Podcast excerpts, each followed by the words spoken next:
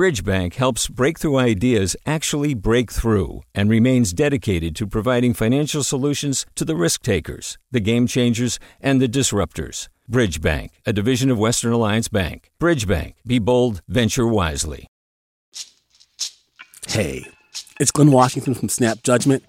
And if you love what you're hearing, and I know you love what you're hearing, please consider becoming a KQED member.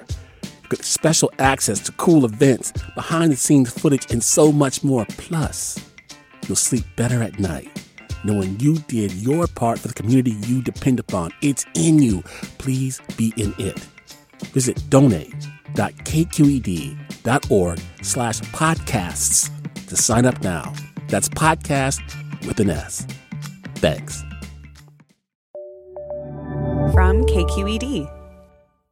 Good morning. This is the California Report. I'm Madi Bolaños in San Francisco. A busload of more than 40 migrants sent by the state of Texas arrived in Los Angeles yesterday afternoon.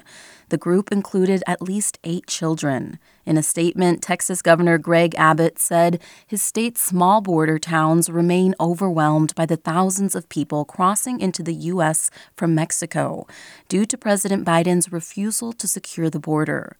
The group of migrants made a stop at Union Station in Los Angeles before being taken to a welcoming center at a nearby church.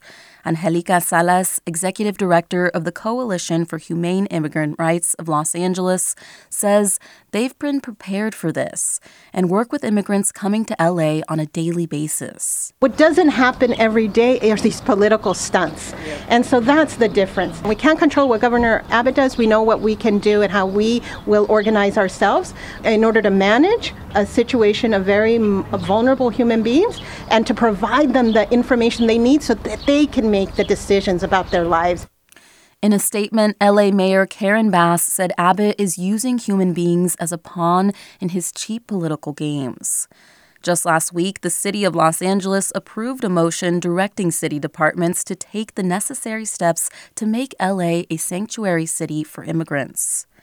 The arrival of migrants to Los Angeles comes a little more than a week after two planes of immigrants were flown into Sacramento by the state of Florida. Now, California Attorney General Rob Bonta wants Florida officials to send the state information on how this occurred. Bonta says the records he's requesting are critical to an investigation into how the transport of migrants to California was organized, who in Florida authorized and paid for it, and whether any human trafficking and kidnapping laws were violated. We believe that civil or criminal laws could have been violated. And because of the movement of these individuals across hundreds of miles and the deception, that was an essential element of that movement. Bonta says he wants the records within 30 days. Meanwhile, questions linger about how these group of migrants ended up on these flights. Here to tell us more from Austin, Texas is Jack Herrera, LA Times national correspondent. Jack, welcome. It's good to be here. So, how did Florida Governor Ron DeSantis' team get migrants to board a plane to California? And what were those conversations like? Yeah, so I spoke to people last week who were in El Paso at this shelter, um, basically just a gymnasium in a church that doubles as a sleeping place for people who've just crossed the border. So at this Sacred Heart Church, they say that uh, in early June, a group of four people uh, started approaching migrants outside the shelter and saying, "Hey, we have a private plane to California, and you should get on." And some people told me that they'd talked about helping them with their immigration cases or, you know, the quote I heard was get our papers in order. So they were very, um, it was all friendly. No one was strong armed, but they were very, they're, they're making a hard sell. They really wanted people to get on. And you spoke to a woman who said she was encouraged to get on one of those flights, but ultimately she didn't. What were her concerns, and were they shared by others? Yeah, so I spoke to a woman, Maria, from uh, Venezuela, who said that you know they made the hard sell to her. She said, "I don't really want to go on the plane. I want to have my I have a court date in El Paso in just a couple days." And they said, "Well, don't worry about that. We'll change your court date in California." And she said that they offered her um, lodging. You know, she was sleeping on the streets, and they said, "Wouldn't it be better to stay in a nice hotel? Like, we'll get you a good place to sleep." And she ultimately decided that she didn't want to go because the whole situation made her nervous. And she said something that I heard from other people too which is that she thought that it was likely or possible that they were drug traffickers Uh, she said, "Why? Why else would they have a private plane, and why would they be offering this work?" But you also spoke to people who said that they would get on a plane if it were offered to them. Why is that? Yeah. So when Border Patrol paroles, uh, you know, asylum seekers and migrants after they've processed them on the border and gives them a court date or you know an ICE check-in to come back, um, they don't provide them with uh, funds or or uh, help with logistics to travel elsewhere in the country. A lot of people are trying to reunite with family in places like New York or Chicago or California. And so uh, a lot of uh, migrants do find themselves dependent on aid from NGOs, uh, you know, faith-based groups to book and pay for this travel across the country. And so that means that there are plenty of people who are perfectly amenable and eager to get on a you know private plane offered for them to go to California. And for those who did agree to get on the first two flights, how were they treated? Yeah, so from the accounts I've heard, mostly from people in El Paso who had friends or acquaintances take the flights to Sacramento, they described treatment that was normal and respectful, that they'd stayed for a night or two at a Super 8 motel in New Mexico before being taken to a small airport and flown, and their stay was comfortable. Uh, they were fed well. Um, they were allowed to leave if they wanted to leave. Um, they said that once they got to Sacramento, they they sort of they realized that they they'd gotten themselves into something that they didn't totally understand because within hours they were being interviewed by the police and later even um, they met with the governor of California. And so I think some of them had a sort of whiplash, this sort of feeling of what have I gotten myself into. So some people felt confused, but no one alleged mistreatment.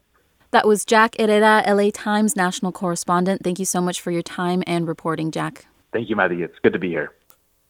Hi, I'm Sasha Khokha, host of the California Report magazine. Every week, we bring you stories about what connects us in the giant, diverse Golden State.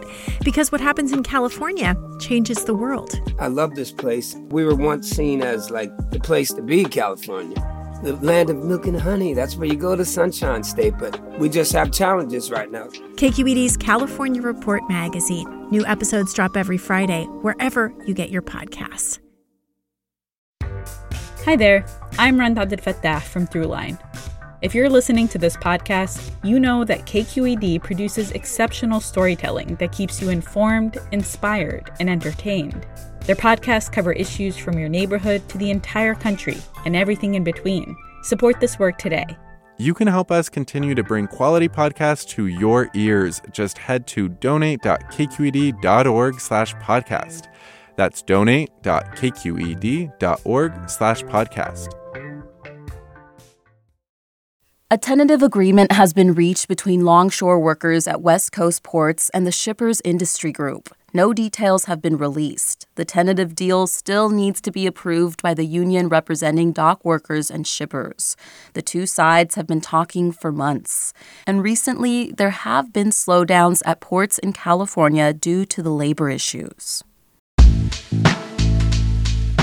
Support for the California Report comes from Guideline. Their automated 401k plans can be set up in 20 minutes. More at guideline.com/ca.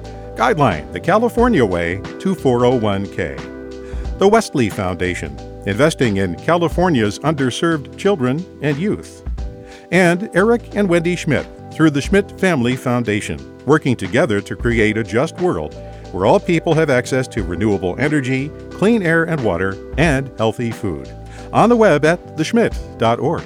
And that's the California Report for Thursday, June 15th. We're a production of KQED Public Radio. I'm Madi Bolaños. Thanks for listening and have a great day.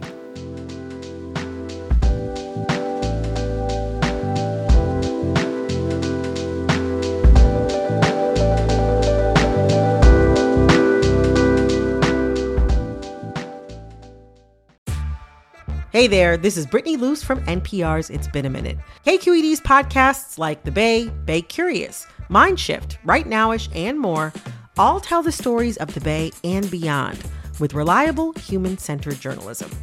They aim to inspire, make you think, entertain, and expand your understanding of the place you call home. Here's how you can support podcasting at KQED. Showing your support is easy, and you can join Brittany in supporting KQED Podcast too at donate.kqed.org slash podcast. That's donate.kqed.org slash podcast.